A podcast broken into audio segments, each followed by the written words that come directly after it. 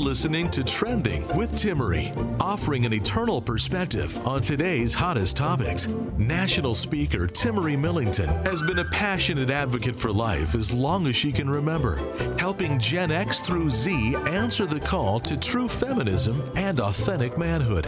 Timmerie holds a master's degree in biblical theology, and she covers this week's hottest stories from a Catholic worldview. You're listening to Trending with Timmerie. Hey, hey, it's great to be back with you. Father Tim Grumbach is in studio with me. And I mean, talking about the important things death, judgment, heaven, hell. I mean, if you're not thinking about this, it's kind of important.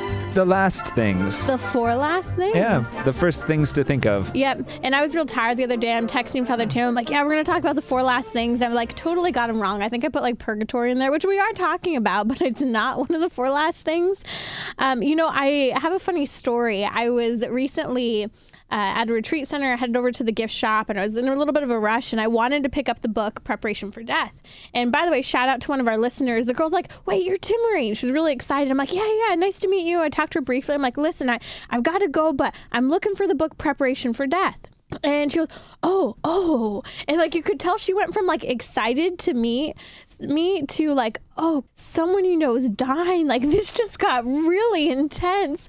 And I'm not really thinking about it. I'm marching over to the bookcase. I'm like quickly going through all the book titles. I'm like, okay, it doesn't look like you have it. Do you think you have it? She's like, well, I know we've got a book on like bereavement and I know we've got a book on like mourning. And I'm like, no, no, no, I'm good. Thank you so much. And I like leave and I'm walking down the street and I'm thinking, oh my gosh, that conversation just sounded insane to this poor girl. Yeah, we as Catholics have some of the best conversations in public. That is for sure.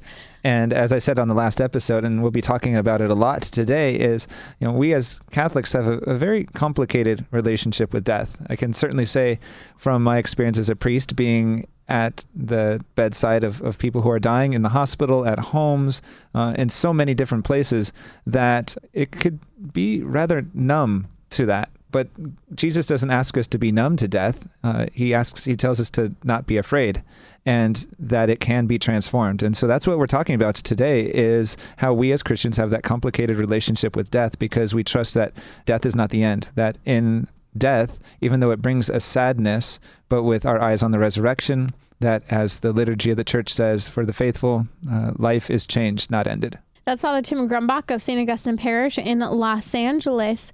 We're, you're listening to Trending with Timmerie. Mm. When we talk about death, we're pulling a lot from the theme of St. Alphonsus Liguori. We'll also be pulling from the Catechism of the Catholic Church and just the wide breadth of knowledge of the saints in talking about death. They talked about it all the time, yet we don't very often. And when we look at, say, Alphonsus Liguori, he talks about how, you know, it's certain that we will die. I mean, this is an absolute, although we are so obsessed in so much of modern culture with the undead, with, you know, resurrection of our favorite TV characters after they die, but then somehow are risen from the dead. I mean, there's so many stories now where we don't like to think about death as the end. And there's a reason because it's not. Yet so many people, as we fall further away from Christianity, think that it really is the end. And yet we need to talk about death from the perspective as well as not only is it certain, but death bed conversions, although they happen, St. Alphonsus Liguori, who's one of the doctors of the church having to do with morality, talks about how this doesn't happen as often as we'd like to say. It's miraculous, but you can't just go on living your whole life and either assume you're going to have a deathbed conversion or kind of bank on it in some way. Yeah, and in another context, well, he's referring to uh, the way that habits can destroy our our person that to build sinful habits will make it more and more difficult to be drawn to draw ourselves back to God. That God is always reaching out to us. That you know, Saint Faustina would say is that the greatest sinner has the greatest right to God's mercy, mm-hmm. um, as Jesus spoke to her. And I, am also thinking in another context of Saint Ignatius of Loyola in his spiritual exercises points to you know the spirits, the the a good spirit and an evil spirit will affect us differently depending on our orientation towards God. If we're someone who is going from mortal sin to mortal sin and building up this habit, as Saint Alphonsus points to it, then it's going to be far more difficult for us to receive the uh, consolation that comes from the good spirit, from the Holy Spirit, and we're going to be affected more deeply by the desolation that comes from an evil spirit that is means to draw us away from God. And so while yes, we can pray for deathbed conversions and pray for those who are, you know, seem furthest away from God at the end of their lives. You know, I just had a, a parishioner ask me to do that, and so I get to pray for them, their their family member by name in mass, and to say, Jesus, we know no one is too far from you, especially at the time of their death. But why wait? To build up a, a, habit of a saintly life would affect us not just for eternity, but it will affect us now, and it will change the way that we live now. And that's what we desire for ourselves, for our loved ones. But to build up these bad habits, these sinful habits, as St. Ignatius would say, to go from mortal sin to mortal sin, it's going to be more and more difficult to receive the love of God, which is not lessened, but our, but our ability to receive it. But it's not even just going from mortal sin to mortal sin, but from venial sin mm-hmm. and staying in venial sin. I mean, these venial sins are the the things that we have to go through the burning fires of purgatory to be purged from those venial sins. And often those venial sins become so habitual that be, we become less and less aware and we think it's no longer a sin. We'll be talking about this more later on. But I love the words of St. Alphonsus when he talks about how essentially his wish for all of us is that we, quote, endeavor to live during the remainder of your life in the presence of death this is that whole theme as well that we hear of memento mori, remember your death. Right, and I, that's a very good translation of the phrase, but I think it could also be translated as "remember to die" remember or to "remember die. remember," and as, almost as a command, "remember dying," "remember you dying" on and, the cross. right, right, and so it's not so much just remember that you're going to die, but remember how to do it with your eyes on the cross. And when we talk about death, we also forget that death is necessary. It was necessary that Christ died on the cross for the redemption of the world. It wasn't necessary, but he chose to do it. Now it's necessary for us to die to enter the kingdom of heaven. And we forget that because we get so worked up about today, what we want, what we miss, what the next phase in life might be, you know, whether we're focusing on, you know, getting married, whether we're focusing on graduating from college, whether we're focusing on getting that new job, whatever it might be, we get so distracted by the next thing as our achievement in life that we are perpetually dissatisfied. But if instead we focused on our next thing as being heaven, it puts things into context because we're reminded death is real and you may not know, you will not know when it'll come, but you may not be prepared if you don't keep it in sight. And this isn't some kind of morbid obsession that we Catholics have with death. You know, as as as Christians, uh, you know, death is transformed by Christ, and we can look to death as as a doorway, as yeah. something that can transform us, rather than something that ends us as one who preaches in funerals, sometimes one or, once or twice a week, that they have this familiar, not comfortable, but familiar relationship with death and the death of others. And if I don't have my own insight, it becomes just a practice of talking about something that's outside of myself.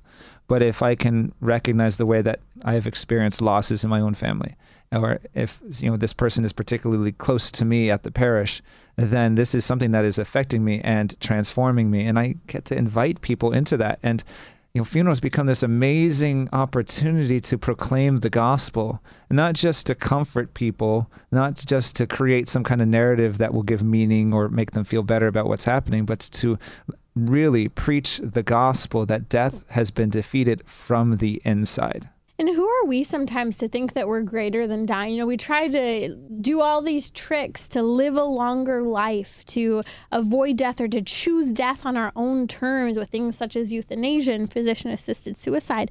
But we're called to obedience the same way Christ was called to obedience and all the way to obedience that led to death on the cross.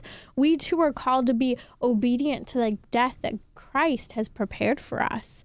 And so that means that we are preparing for it by being close to the sacraments, by literally, I mean, you guys, we forget this. We can live and die in a state of grace, already that foretaste of heaven on earth present in our lives.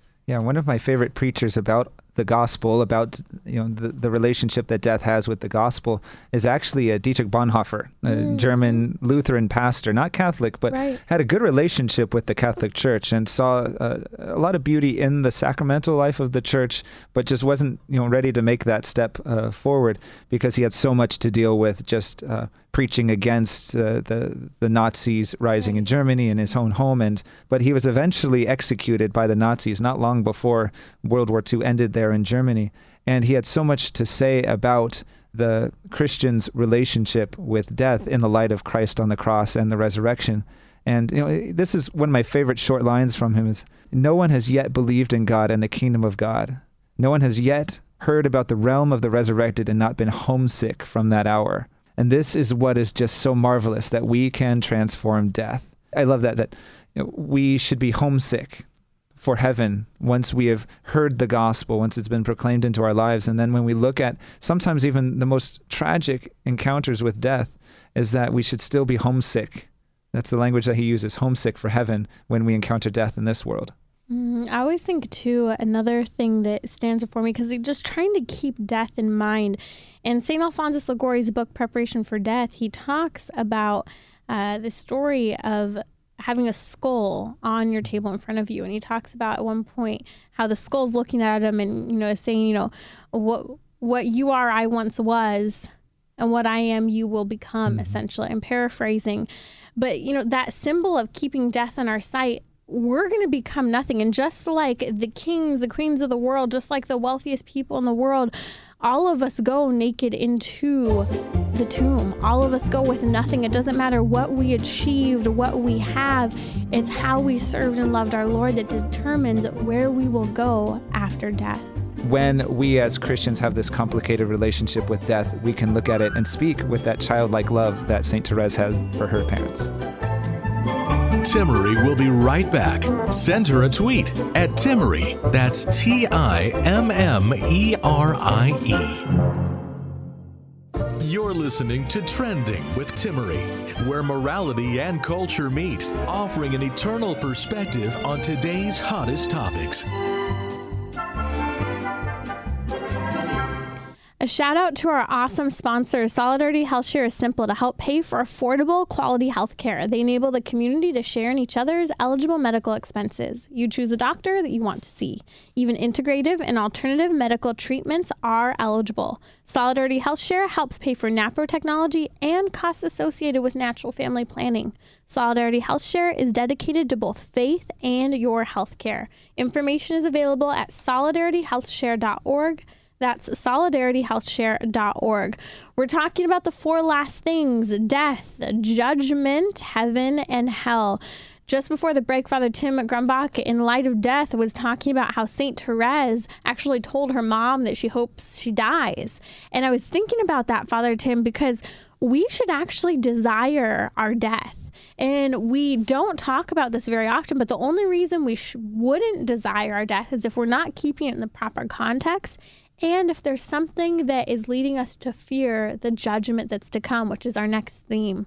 Right, and it's if we want to hide from God. But if we want to be found by God, then our death will take on a different light and we'll be, in the Christian sense, looking forward to it. So a lot of people get things wrong when it comes to, well, what determines if I'm going to go to heaven? You know, just being a good person, you know, what, you know, will God show up before me, you know, at, on my deathbed and say, hey, do you want to go to heaven? Do you want to go to hell? And there's a lot of false teaching, unfortunately, about death, about judgment, and about salvation. Uh, but one thing is very clear that we have to emphasize death is final, and you are judged based on the life that you lived. So at death, it's final, it's over at the moment of death is when you will be judged. And there are two types of judgments we talk about the particular judgment, which takes place at the moment of death, and then the final judgment at the end of time when we look forward to the resurrection of the body. The new heavens and the new earth. And one of the most powerful lines from our saints of the Catholic Church about death and the judgment is St. John of the Cross. Mm-hmm. And you'll mm. find this in the Catechism. It says, At the evening of life, we shall be judged on our love. And so it's not just about what rules we followed, what rules we broke, but we will be judged on love. And when we think about that, it's hard depending on what context we ourselves are living in. You know, we live in a relativistic society, a materialist society, a modern society, and all of these things essentially tell us in this kind of current view of modernism that, well, God's merciful, God's all merciful, and He is all merciful but that doesn't mean he isn't also just. And so, for some reason, we tend to kind of just go through life thinking, well, God will just forgive me for that. But that's actually a sin. That's a sin to commit a sin or live a sinful life with the presumption of God's forgiveness. God's forgiveness being infinite. And in a sense, we can say, well, God still desires to forgive us in those moments, but how are we going to be able to receive that forgiveness if we meant the entire time to abuse it in right. a sense. I right? mean, sometimes we won't even be capable of mm-hmm. receiving it. We'll ignore it. We won't want it. We'll turn aside from it. In fact, if we look at St. Alphonsus Liguori, he talks about how, in fact, when they're habitual sinners, when you're a habitual sinner, you continue to justify things and you justify things to the point where you're indifferent essentially to God's mercy. You're indifferent to the idea of morality and law in the kingdom of heaven. You don't even care anymore. And I'm just talking about this in terms of small, bad habitual actions. I'm not even talking necessarily mortal sin. And that's why God wants to transform us, to bring us into the habit of, well, being conformed to the image of Christ, to live the mind of Christ, as we were talking about on our last episode, was that we become in Christ, we live with the, the instincts of God and the mind of Christ. And this is a part of the judgment that, you know, we have a, again, a complicated understanding of judgment is mm-hmm. we may think of a judge as somebody who sits up higher than we do and makes the mental decisions and then you know sets down a verdict and a sentence, and that's what a judge does. And maybe that has been a part of our Christian tradition of understanding God as a judge in that sense. But we have to also have the Hebrew understanding of judgment. Uh, the Hebrew word shafat means uh, more than just this mental decision that's made and a sentence that's passed down. It's actually the root of the word that we have for the book of Judges, is that these were not mere juridical figures who would make these judicial statements based off of mental decisions based on the evidence. No, this, these were people who ruled, and for God to rule his people through these judges, to judge, that word shafat is a making right of the wrongs. Mm. So it's the actual act of, of uh, execution, if you will, of making what is wrong right. And so when we bring that Hebrew understanding of judgment into our particular and into the universal judgment, the final judgment, is that this is how God intends not just to make decisions, but to right what is wronged. Well, and this also brings up the theme of culpability. And I like what you mm-hmm. said to make right what was wronged. Sometimes people, and it's not an excuse, but it is a truth to be acknowledged, have been dealt a real bad hand mm-hmm. in life. Mm-hmm. They've really sh- suffered and they've struggled. Maybe the context of their understanding of what truth is, what goodness is, what God is has been wrong. You're culpable according to your exposure you're culpable according to what you yourself have or have not sought to learn. You're culpable for following your conscience, which is a gift that God has given us to help discern right from wrong. There's culpability, and there are certain things that we're more culpable for and less culpable for.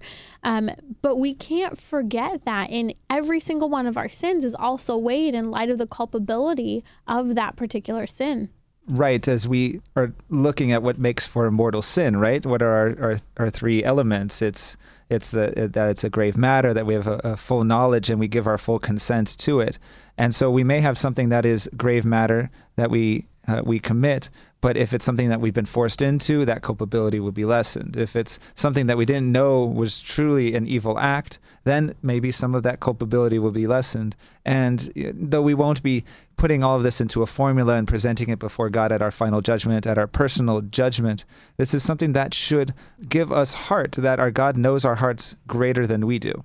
That's Father Tim Grumbach. You're listening to Trending with Timmerie. Be sure to share this episode. The four last things are important. We should consider it. Maybe send it to someone who's kind of on the waters with their faith. They're, you know, tiptoeing through it, but we're not really sure if they want to fully commit. This is a great episode to make them ponder the reality of life, its finality, its end, and its entire purpose. You know, Father Tim, when I think about our faith, when I think about death, I think about how sometimes we hate religion or we even hate the idea of a Christian understanding of heaven because it destroys our modern view of relativism mm. because everything's relative to us. I determine what is right, what is wrong, what I want. I'm very hedonist. I follow what is pleasurable to me. So to think about ju- being judged to think about even the idea of hell or heaven, it really shakes us up sometimes. And I think we often would rather just not think about it at all because we want to go on living as we are. The kind of love that will be heaven demands everything of us in this world now. It's going to cost us everything. And so you're right, is that um, with a more relativistic worldview is I get to choose what is right and wrong. Uh, you know, I have my truth. I will proclaim my truth. But if there's something deeper than anything that I can see and anything that I can even experience in this world right here and right now that's demanding everything of me, that's going to be far more difficult than making it up as I go along the way. When we think about judgment as well, we already talked about particular and final judgment, but we also have to remember there are three options there's heaven, there's hell, and there's purgatory. Purgatory, we need to have a little greater um, fear or concern for purgatory as well. We don't know how long we will be in purgatory. Praise God, it is the path to heaven, but it's the very serious purging of those venial sins, as some people like to say, unfortunately, those lesser sins. You know, we talk about the lesser sins in 1 Corinthians 3, 1 Peter 1, and we read about it in all the saints like St. Gregory the Great. But purgatory is commonly referred to as this fire. The good news about the fire of purgatory is that it's a fire that purges us of the imperfections. Just like when you look at the wood, the wood is literally being purged in the fire of its impurities. When you hear that snap, that crackle, that pop, sometimes the odd colors of the fire in the wood, that's it releasing the chemicals and the damaging things for the tree. And the saints have given us some really powerful images of purgatory as that, that cleansing fire. And it has been confused by some as a very similar fire to that of hell. Which you know? we're going to talk about. Right, yeah. right, right. And, um, you know, some will say that um, perhaps maybe it's even the same fire, but experienced differently by those who are not in mortal sin, mm-hmm. but have these attachments that need to be purified. That's a speculation that, uh, that, that can be helpful. Um, but the the purgatorial fires are something that are purifying us. And some people will say, "Oh, I just hope to make it to purgatory." And my first thought when I hear someone say that, instead of like I'm aiming for heaven, is like, don't aim for purgatory, aim for heaven. Yeah. You know, as they say, you aim low, you're going to miss low.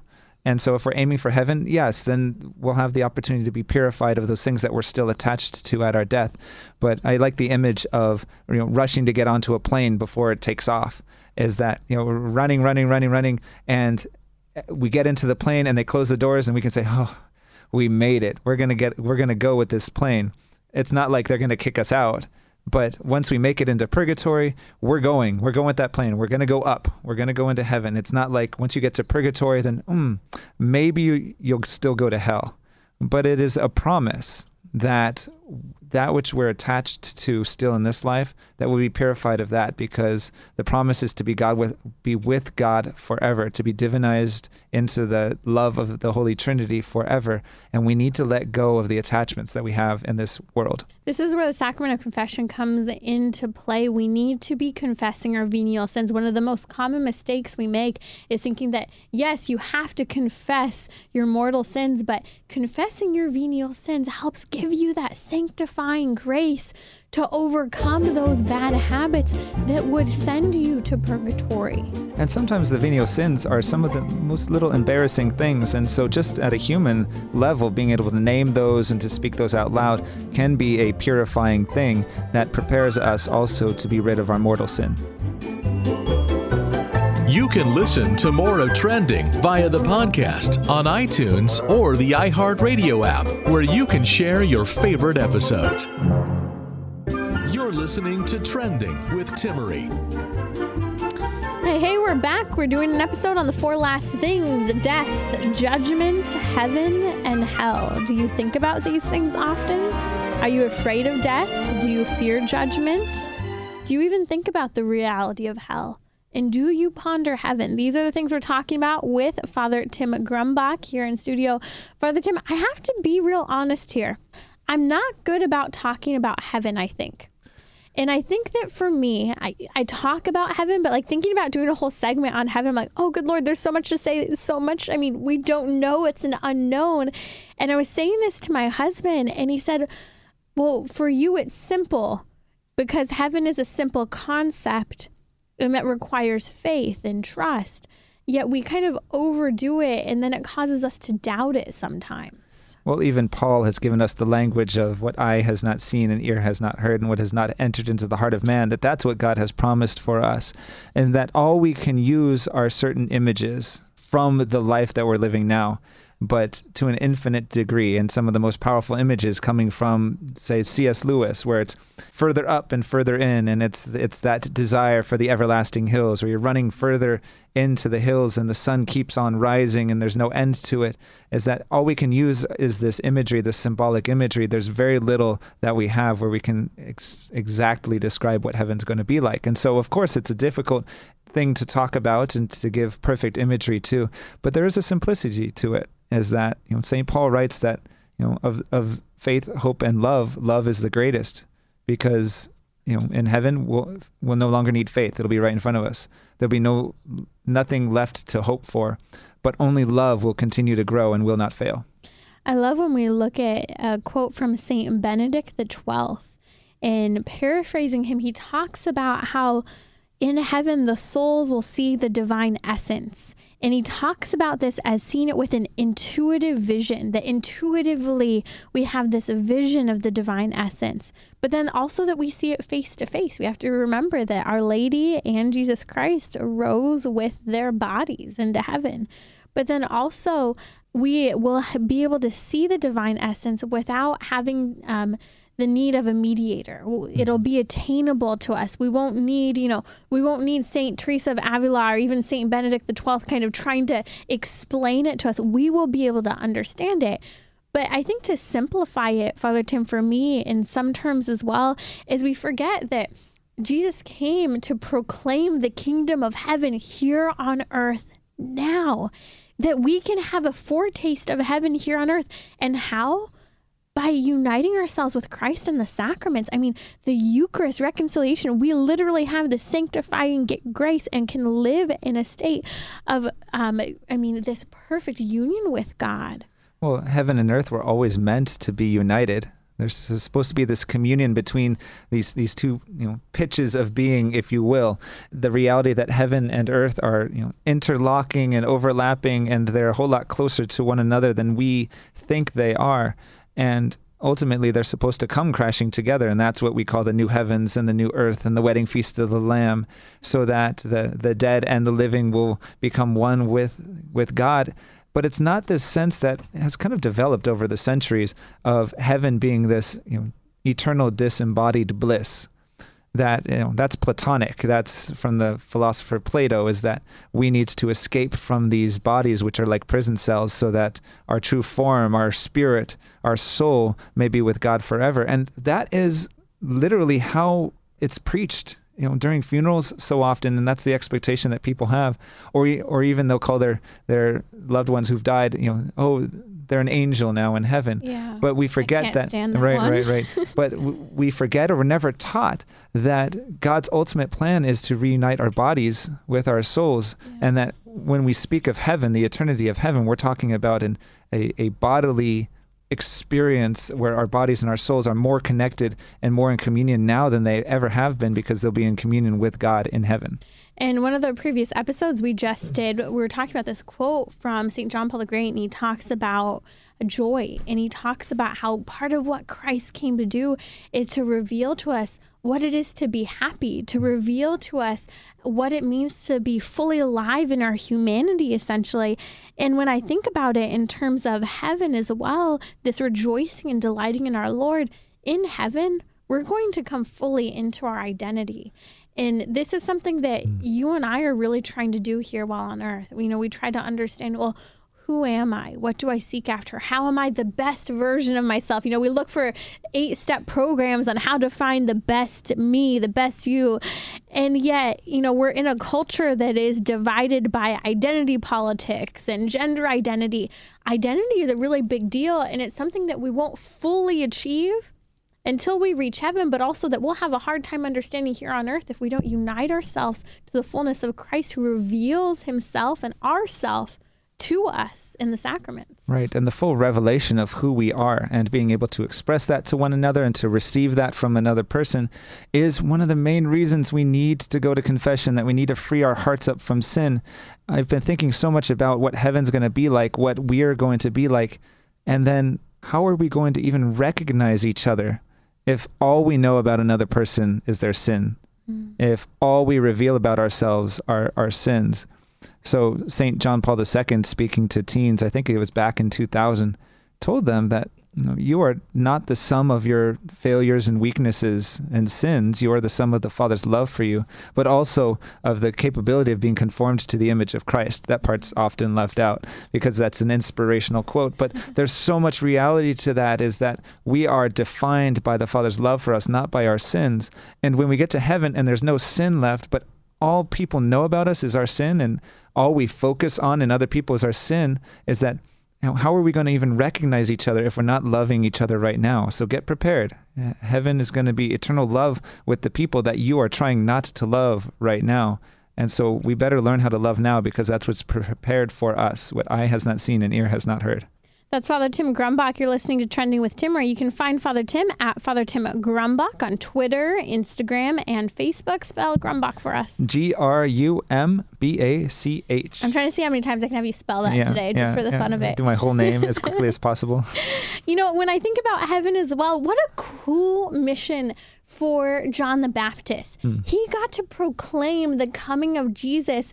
He got to proclaim the coming of the kingdom of heaven. Mm-hmm. I mean, this was the job of the evangelist, and there's a reason we call him, you know, John the John the Baptist. He's the evangelist. You know, we think of Saint John as well, who wrote the gospel. They were called to announce the good news. This is what we too are called to announce the good news of heaven. Right, the kingdom of heaven, it, it being a, a Greek word, basileia, which means less a place and more of the reign itself. And so we could almost better translate it as the reign of heaven, the reign of God. This is God's infinite, merciful, loving authority breaking into his creation. And so we have been mistaken at times to think that the kingdom of heaven has to have an earthly kingdom here which you know there there is a part of it to that, but more important than a place is the authority that breaks in when we serve the poor, when we heal the sick, and and that's why miracles that are still happening now real genuine miracles the healing of the sick the the sight given to the blind the even the raising of the dead that these are miracles that are happening happening because the reign of God means to break into heaven and break in from heaven into earth and uh, you know, sometimes in the simplest of ways. I I remember not too long ago, maybe sometime during this year, you know, there's something really amazing happening down here in the Orange Diocese called Mass Underground, and it's mm-hmm. it's a really beautiful experience, and it's really something that one has to experience and choose to go to themselves. It doesn't mean to be exclusive; it means to be this intimate encounter with the Mass and with the community. But I remember being there, and of course, everyone is chosen to be there. They may not know exactly what to expect when they get there. But I remember somebody getting up front and, and asking, like, who wants to go to heaven? And I was thinking, well, you know, I, I don't want to be the awkward one that doesn't raise my hand, right? uh, but I think there's a deeper question that needs to be asked of who wants heaven to come here?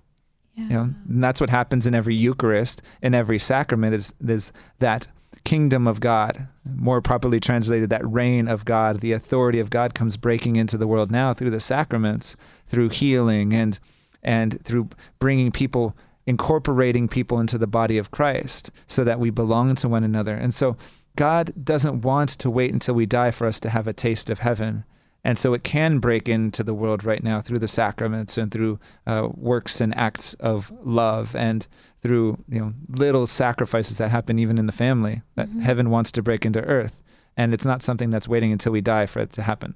I love when you talk about the reign of heaven because, in multiple ways, you know, people are always dissatisfied with some political system. They're always dissatisfied with whoever the monarch might be, or the president, or the dictator, whatever it might be because ultimately you're longing for a reign that shows unconditional love for its people. You're longing for a reign, a ruling over you that puts everything in perfect order.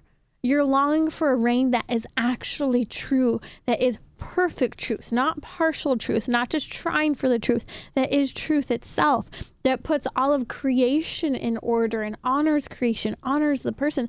This is what we're looking for. And I think about, you know, Luke chapter 4, when we read verse 31 and 32, you know, Jesus is traveling, he's in the city of Galilee, he's at Capernaum, he's performing all of these various miracles. And we read in verse 32, it, it says, and they were astonished at his teaching for his word was with authority. That authority is what we so deeply long for the authority of God. And the authority being more than just a power. Yeah. You know, I was talking with a friend recently about the difference between power and authority.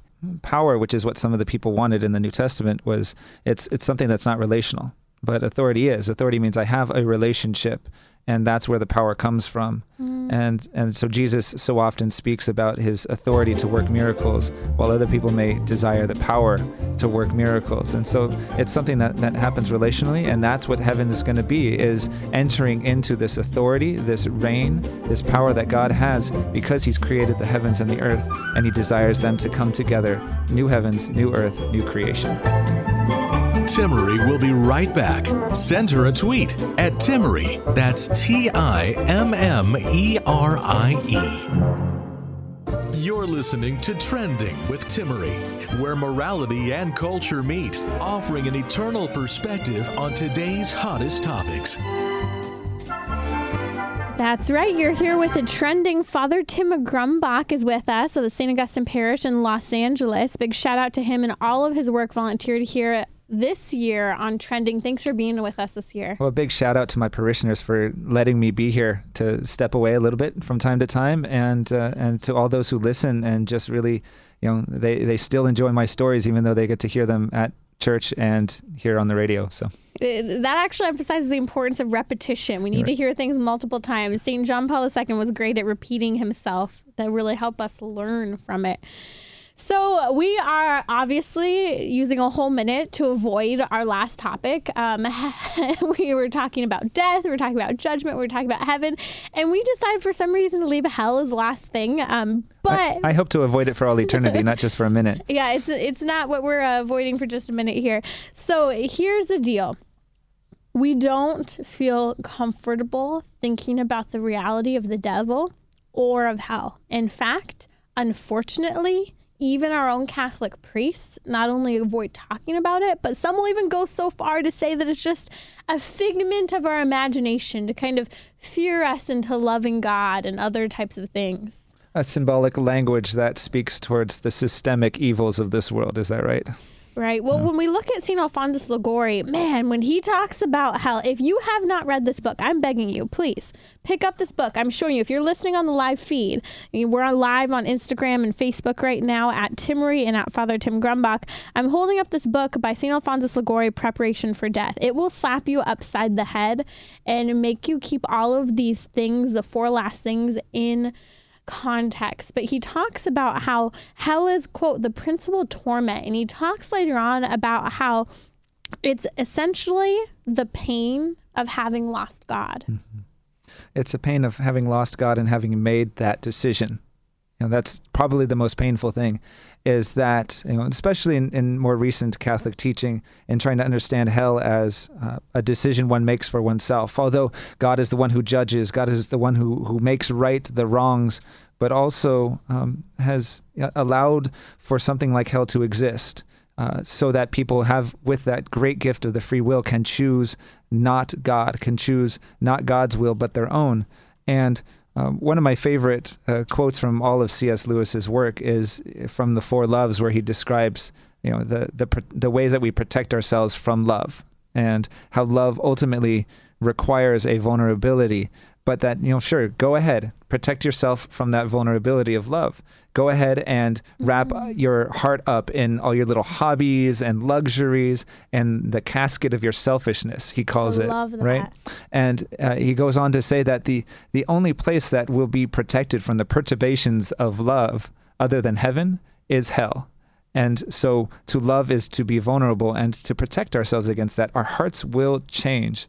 I get to preach about this at almost every funeral. And while I don't necessarily uh, do so in the context of speaking about hell, I do speak. Uh, I do find it really important to say that if we're going to protect ourselves against God in this moment, you know, we have to admit, God, there's something missing from my life now. But if we don't admit that, and if we protect ourselves against what God is trying to do to comfort hearts, but also to promise new life to us, then we will change.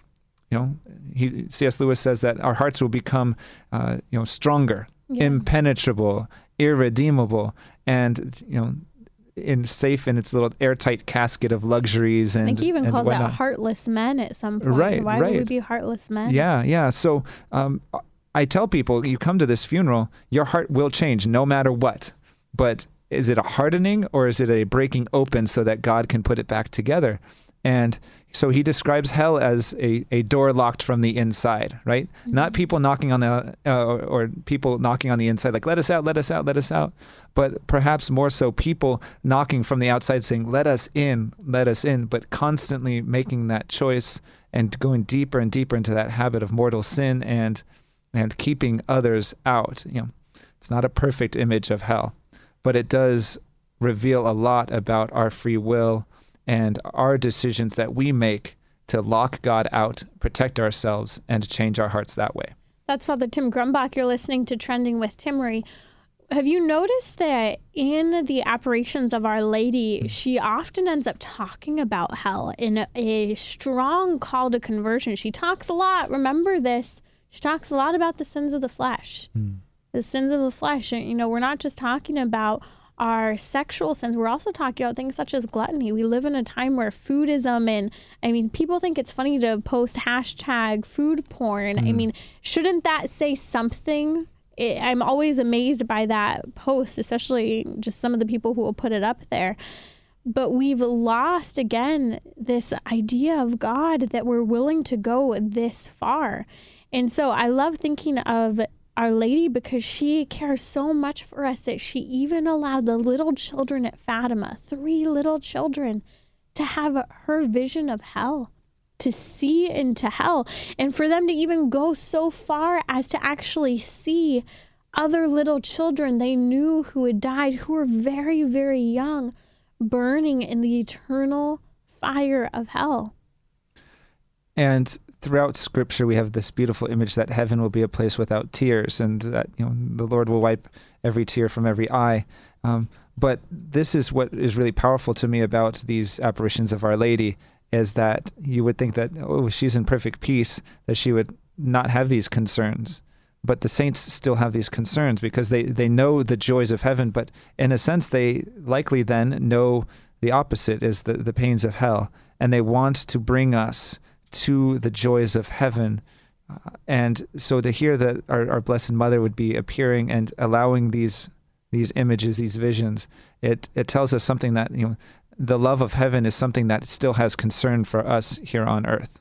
Do you think sometimes when we're watch, we kind of like to watch scary movies, and as horror movies become more and more common? I mean, we have horror movies not just at Halloween time now; they're coming out in the middle of the year, which is fascinating to me. I think sometimes we're trying to scare, scare the hell of out of ourselves. Mm. Sometimes to wake ourselves up in some way. We're so numb that we're just trying to get something to shake us up. Right. Horror stories allow us to, in a sense, confront that which frightens us the most without actually having to be face to face with it. Mm. And so it is a vicarious element of, you know, maybe, yeah, it's scaring the hell out of ourselves, but it could also draw us more deeply into it. And so uh, horror stories, whether it be, you know, by books, by movie, some other, you know, podcast, whatever it is, is that we have to be very careful because it does allow us to, uh, you know, come close to that which frightens us the most but in a vicarious way. But sometimes be open to the demonic as well, which right. we have to be careful of. Right. You're listening to Trending with Timmerie. That's Father Tim Grumbach.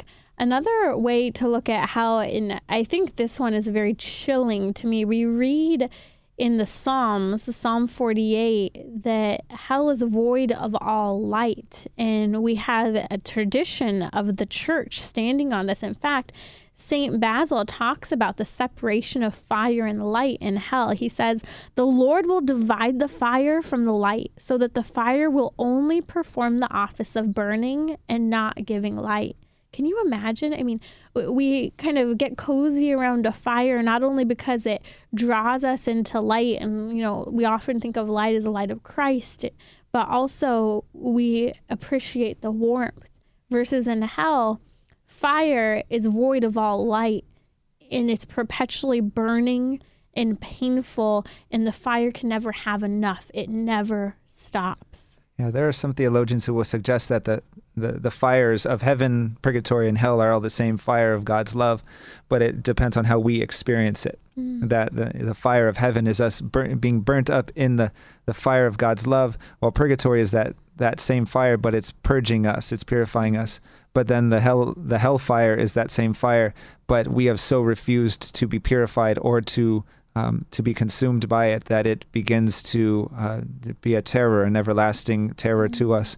Uh, again, not a perfect image, but but I think it's good. Let's just sit yeah. on it just for a second, because mm-hmm. you think about you know being consumed by the fire in a loving consumption of the fire mm-hmm. in heaven, purgatory being purged, the fires are clearing us out. But in hell, it's like that fire cannot get enough. It is just nothing but destructive. Destructive. That's so key. Is that it's the opposite of being yeah. creative, right. and so that's what strikes me about Saint Basil's beautiful quote about you know separating the fire, that's offices of of burning and light, and that um, when I think of light, I think of that very God's very creative word when He speaks and His word touches nothing and being unfolds. Is that the light is a symbol of God's creative act. But what happens in hell when that, that light, that symbol of God's creative act, is taken away? It's only destructive, and that's why you know we see a seeing a rise in uh, Satanism and, and other pagan practices that will come out and say something like praise Satan. I'm like, that's impossible. You cannot praise Satan. Praise is an inherently creative act that God has given to us to share in his creative act.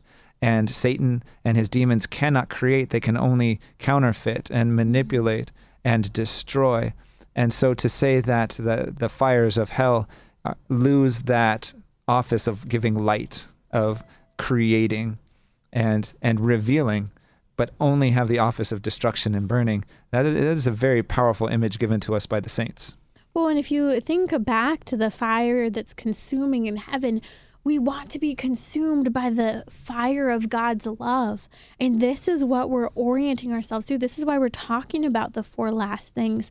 Are we orienting ourselves to full union with God that we're willing to walk through the all consuming fire to be united to him on the other side. Like as we see you know the embers and everything crumbling in the fire just like in purgatory that we're being purged and broken into being one with god which is his wish that we read about in all of john. Right and praise god we were not made for this world but here we live but neither were we made for hell. We were not made for hell we were made for heaven and that is god's every effort being poured into our lives to give us his grace to bring us back home with him. This has been Trending with To book her to speak or learn more about her guests, visit radiotrending.com. That's radiotrending.com. You can listen to more of Trending via the podcast on iTunes, Google Play, or the iHeartRadio app, where you can share your favorite episodes.